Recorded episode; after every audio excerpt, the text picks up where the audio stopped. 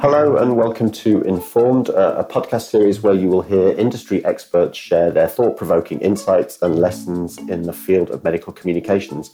This series is brought to you by ISMPP and is generously sponsored by MedThink SciComm. My name is Gary Burd. I am the EVP Head of Medical Services at Caudex, uh, which is an IPG health company. And today I'm talking with a few people who are experts in data analytics and omnichannel. And we're going to be discussing data on HCP behaviors and what we might be able to do with that data to power our medical communication strategies. So I think uh, we should probably start with some introductions. So maybe, um, Kent, I could ask you to introduce yourself. Sure thing. Hello, my name is Kent Bhupathi, and I head the data sciences and engineering practice for Solvd. And uh, I'm looking forward to, to talking with you all today. Great. Thanks, Kent. And Andi? Hi, I'm Andi Schmid. I am a director on the data sciences and engineering practice with Kent. Thanks, Andi. And finally, Ilana. Hi, everyone. I'm Ilana Scholl, head of digital strategy at Caudex. So great to have you all here. Um, this all started with an abstract that was submitted to the annual meeting, the ISMPP annual meeting that Andi and I collaborated on, um, where we followed the online behaviors of healthcare professionals using a piece of software that was downloaded onto their electronic devices, and we examined what websites they were visiting and for how long. And what we found was that on average, physicians were spending a short amount of time engaging with medical publications versus other forms of medical content. But for me, the best thing that came out of it was that we were able to think about where different doctors were spending their time and what we might be able to do with that information. So, for one of the kind of takeaway points for me, for example, was that we found that oncologists spent more of their time on YouTube watching videos of medical content, whereas primary care physicians spent more of their time on social media when they were online. So, what we postulated was that if we were looking to do surround sound to a medical publication and reach more people, we might choose video for oncologists and we might choose social media for primary care physicians. So that was the kind of the start of this this conversation between us all. Um, but I want to take a, a step back um, before we get into a bit more detail um, into this data analytics space. And I'm going to start with a, a question for you, Ilana, around some level setting for people listening in, because clearly we know customer data powers omni-channel strategies, and I think in the consumer world we're all aware of that. And if we're going to talk omni-channel in medical communications and medical affairs, I feel we probably need to start with some definitions. So, how would you define omni-channel, um, and how is it starting to come to fruition in medical affairs? So, I think when we're trying to define omni-channel, we should think about it as a unified identity across all channels and devices, but the output is a more personalized experience. And so, um, if you think about it in terms of going from where we are today with multi-channel to omni-channel and think of it in an easy analogy which is climbing a mountain the top of the mountain may be full omni-channel but you don't have to get there all at once and i think it's taking one step at a time and figuring out where you are today and where you want to go and then working together to find out what step you need to take to get to that personalized data or experience. And in your experience, where where are our medical affairs teams and clients on that that mountain? I think right now we're um, at the plateau at the bottom, looking up, and where we are is very snapshot data. So we create a piece of data and we put it everywhere, and we think that that is meeting our target audience where they are. And I think if we start taking steps climbing that mountain, we can meet our um, audience or HCPs where they are um, more closely to how they're also utilizing the different channels. That's great. And I think our clients are really challenged to understand their audiences. And it, I think it's like something we hear a lot of that, that they want to understand their audiences and their, their engagement preferences. So, um, Kent, maybe you can talk to us about the data stack that you have and how you and Andi can examine HCP channel preferences. Absolutely. So uh, I'll start off with the data stack part, and I know Andi will have a lot of great things to say about the latter. Here at IPG we, and IPG Health, we are very fortunate to have our Acxiom set of resources and uh, broader stack. It gives us a great amount of flexibility with respect to long-standing trends in patient care, HCP, nuances in the medical practice, the treatment areas, anything from referrals to scripts. We have a lot of resources in house. And then aside from that, we have a lot of great resources that can compound the efficiencies with respect to survey work and other types of verticals that can complement those uh, tracks and behaviors and media touch points. In addition to that, it always comes down to having an honest conversation with the client. As opposed to believing that we are the gatekeepers of all useful data, we have really robust conversations with our clients about their needs and what they've purchased and what they've collected over time so that it becomes really bespoke to their growth trajectories and what they're trying to put forth in the market and solve these treatment areas and disease states. Andi, kicking it off to you. Yeah, thank you. Um, I think in terms of identifying how HCPs engage or want to be engaged, we do like to take this multifaceted approach because I think the HCP engagement strategy isn't like unifaceted. Maybe that's the right word or not, but there are so many different elements to the person. There's who they are online, who they are in their professional practice, what they enjoy as like a regular human being like you and I and also the types of information that really resonates with them when they're you know in front of a patient or thinking about treatment advancement. And so we like to be able to understand at a broader sense in these different touch points what is going to be the most receptive way to approach them to make sure that we're creating moments that matter in addition to being present within them and, just for people like listening, are you able to give a, a, perception of what you can understand about a healthcare professional, maybe? Yeah, of course. Uh, so we, I think people often forget that HCPs are people too, right? And so they have the same consumer preferences. They they sit on YouTube a lot, right? They like to search, and so between our extensive data stack that includes their demographics, their firmographics, insights into their personality, as well as their overall interests and channel propensity. We can also dive into their clinical practice. Where are they aware? Where are they potentially brand champions? What are their referrals look like? And then round all of that out with insight into more detailed understanding of their kind of digital journey. When are they engaging? When do they want to engage? What types of content and resources resonate most with them at particular moments. Yeah, and I know that was one of the pieces of data that we found and presented was that the, the, doctors that we were looking at were spending way more time on YouTube than they were reading medical publications, which I think we would all expect. But uh, yeah, it's good to see that data. And I, I think, you know, one of the things that we think about now when we're thinking about omnichannel as well is that you know our deliverables what we're producing the education and the content the data dissemination it can't be a one size fits all anymore. And you know we can understand hcp's behaviors but how can the data also be used to help inform content strategy um, to power those omni-channel plans that, that Ilana was talking about? I guess I can give one answer, and then Andi can also give another answer because we represent two uh, wonderfully complementary aspects of the practice. For me, I like to kind of bring it back to that very famous uh, juxtaposition of Prince Charles to Ozzy Osbourne. Um, it's always like that idea that if you just try to attack real people. It doesn't matter if they're doctors with a very sophisticated educational background and very, you know, the kind of people that do think about the Roman Empire every other day as the, as the current funny trend that's going around the internet. But, you know, just thinking about them as people with unique behaviors, unique pain points, and, you know, uh, inspirations, we can leverage data, but then also leverage constructive and personable survey work that Andi and their team utilize and make best case of to push beyond the demographics and those very you know topsoil um, descriptive statistics. We're trying to go for a sense of causality or at the very least a relentless pursuit for causality and really trying to have these touch points be about personability and messaging and the extrapolation of tactics yeah this is actually something that we think about a lot because i feel like it is really important and fascinating to identify new ways for us to really unlock some of those core components of like message resonance as well as like content preference. So We do, in addition to our third party research stack, we do have a, a primary research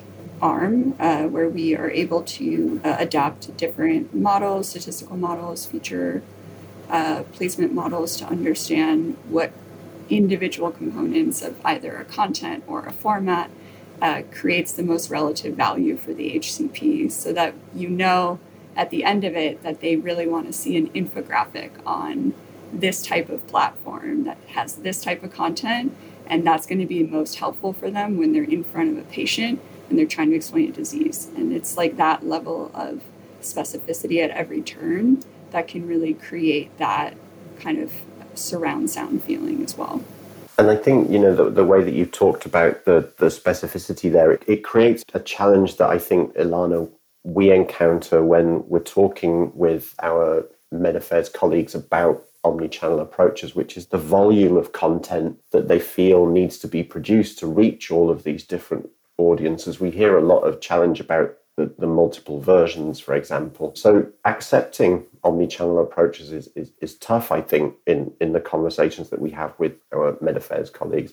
How do you think we can address some of the reticence that there is about undertaking this work? I think if we take a step back, I think one of the struggles is that we start talking about omni-channel and people's eyes light up and they get very excited and we go through the process and then it's going back to where they feel comfortable and, and safe. And so I think if we speak about it in easier terms, it's not very different from what they've always been doing.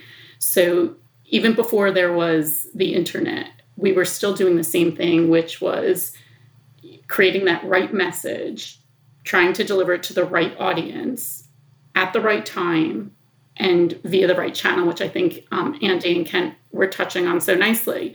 And I think the difference is, is at the center of those four things, it was always what does the company or brand need? And instead, we need to put the HCP, if that's our audience, for purposes of today, the HCP in the center, and then personalize it a little bit. And so, what Andi and Ken are talking about with the data to say, this person is doing this at this time. And by the way, that infographic that you mentioned, they're going to be looking at it while they're on the train. So if there was some voiceover, it would be great because they'll have their AirPods, you know, in their ears and they can really grasp the content um, with that small window of availability.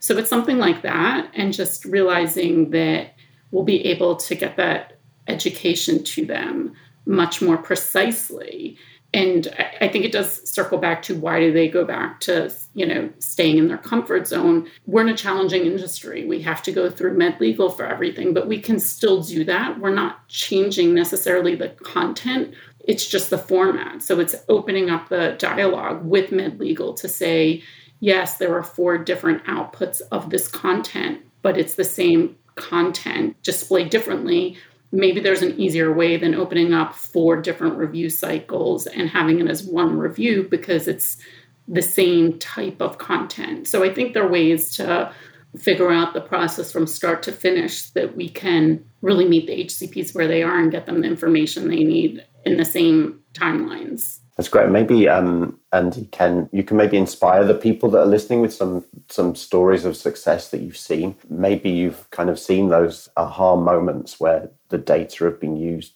to really power some strategies in a unique or great way. Sometimes the name of the game is not trying to force fit the client's journey or at that stage of their or a stage of their maturity cycle into any one product uh, because maybe they're asking for segmentation, maybe they're asking for another unique version of targeting. It's about understanding complementary forces across the products, which data sets help answer which parts of the puzzle, and having a very open conversation with the client about where one part of an analysis stops and paves the way for opportunities on a later analysis.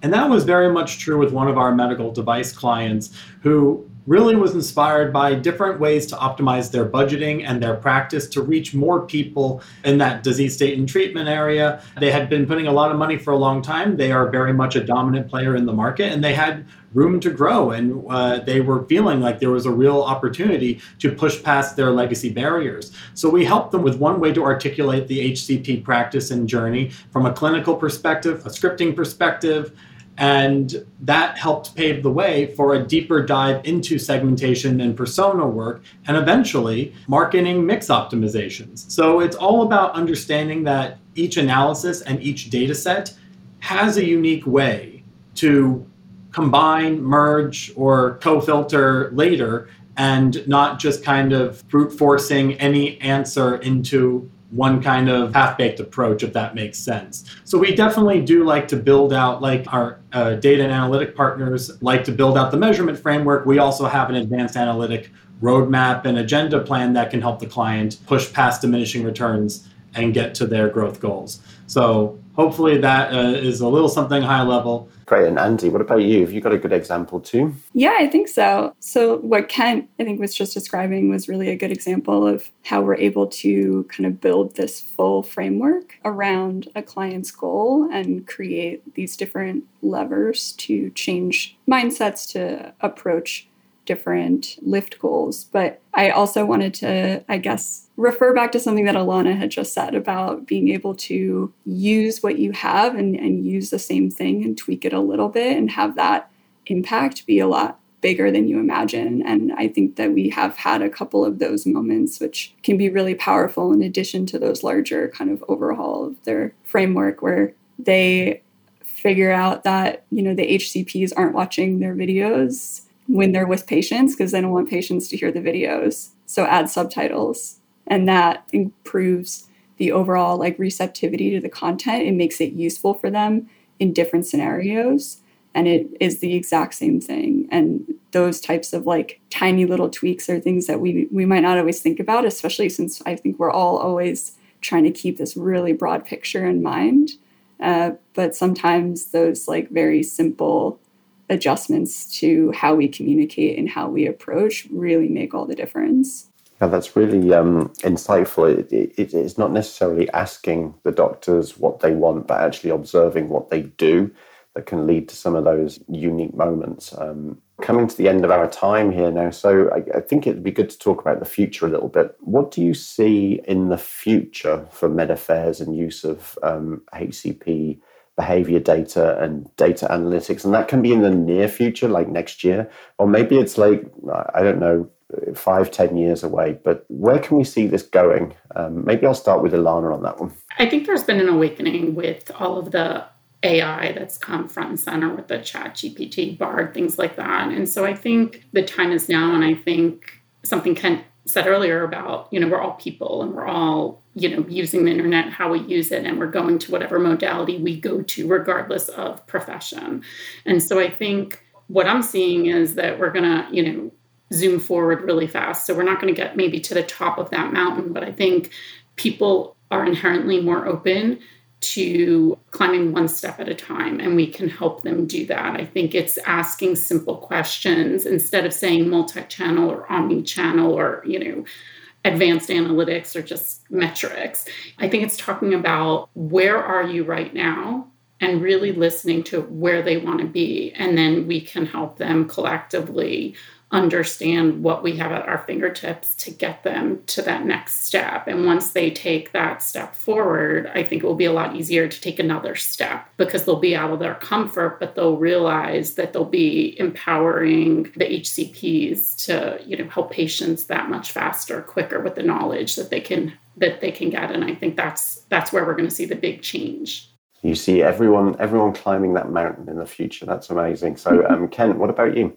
I really appreciate Alana you bringing up generative AI capabilities because uh, you know maybe it's the bias of the the data sciences nerds in the room, but I actually do feel like the future is going that way, but not in the way hopefully that most people would have predicted. For the vast majority of what life looked like to data analysts, scientists alike it was very analog. It was very raw code based. Uh, it was very much behind closed doors, kind of back office work. And then the, everything was also quite analog with a lot of people just, you know, still very much sitting in front of Facebook and then just monitoring things very visually and taking actual hard notes and hard copy. Then it became about the Cambridge Analytica phase where the data was so overly democratized that it was the Wild West, quite literally. And we now have uh, very appropriate safeguards with respect to the future of third party cookie activity, things that are tangential to that. And of course, in the healthcare space, making sure we have the highest and best treatment and security procedures for HIPAA compliance and people's personal healthcare data all that is to say, with the advent of these generative AI frameworks, what I'm seeing and hopefully will continue to see is that the researchers get to be the people now where there's going to be a greater degree of freedom for people to have more personability. That's a word that's very important to me because I'm always trying to bring the human into the analytics, whether predictive or prescriptive. So hopefully these technologies allow us greater bandwidth to be people and communicate with people and have more bespoke analysis rather than churning a copy and paste of past analysis. So that's really where I see things becoming more um, more alive in the space. And as it pertains to medical affairs, um, well, data is data. The really big difference is that medical data needs to have a, an extra layer of security for obvious reasons. And as long as we operate with that degree of respect, um, I think we're going to see a lot more of that return to human as opposed to so more prescriptive analytics rather than just predictive, forecasted, and leave it and done. Yeah, no, I love that perspective of the information, the education, the learning happening on the terms of the user. You know, we, we're coming from a world where once upon a time we were just providing one way. Um, and I think providing multiple ways, I, I can see a, a, a future where those multiple ways they usurp the original way of, of how we transmitted scientific and, and medical information to people so maybe Andi, what about what what do you see in the future? I feel like building off of what has been said to date, like the advent of all of these different technologies have leveled the playing field and broken down the silos between those information pathways. And so the, the information that's feeding to the HCP is very similar to what's also feeding to the patient.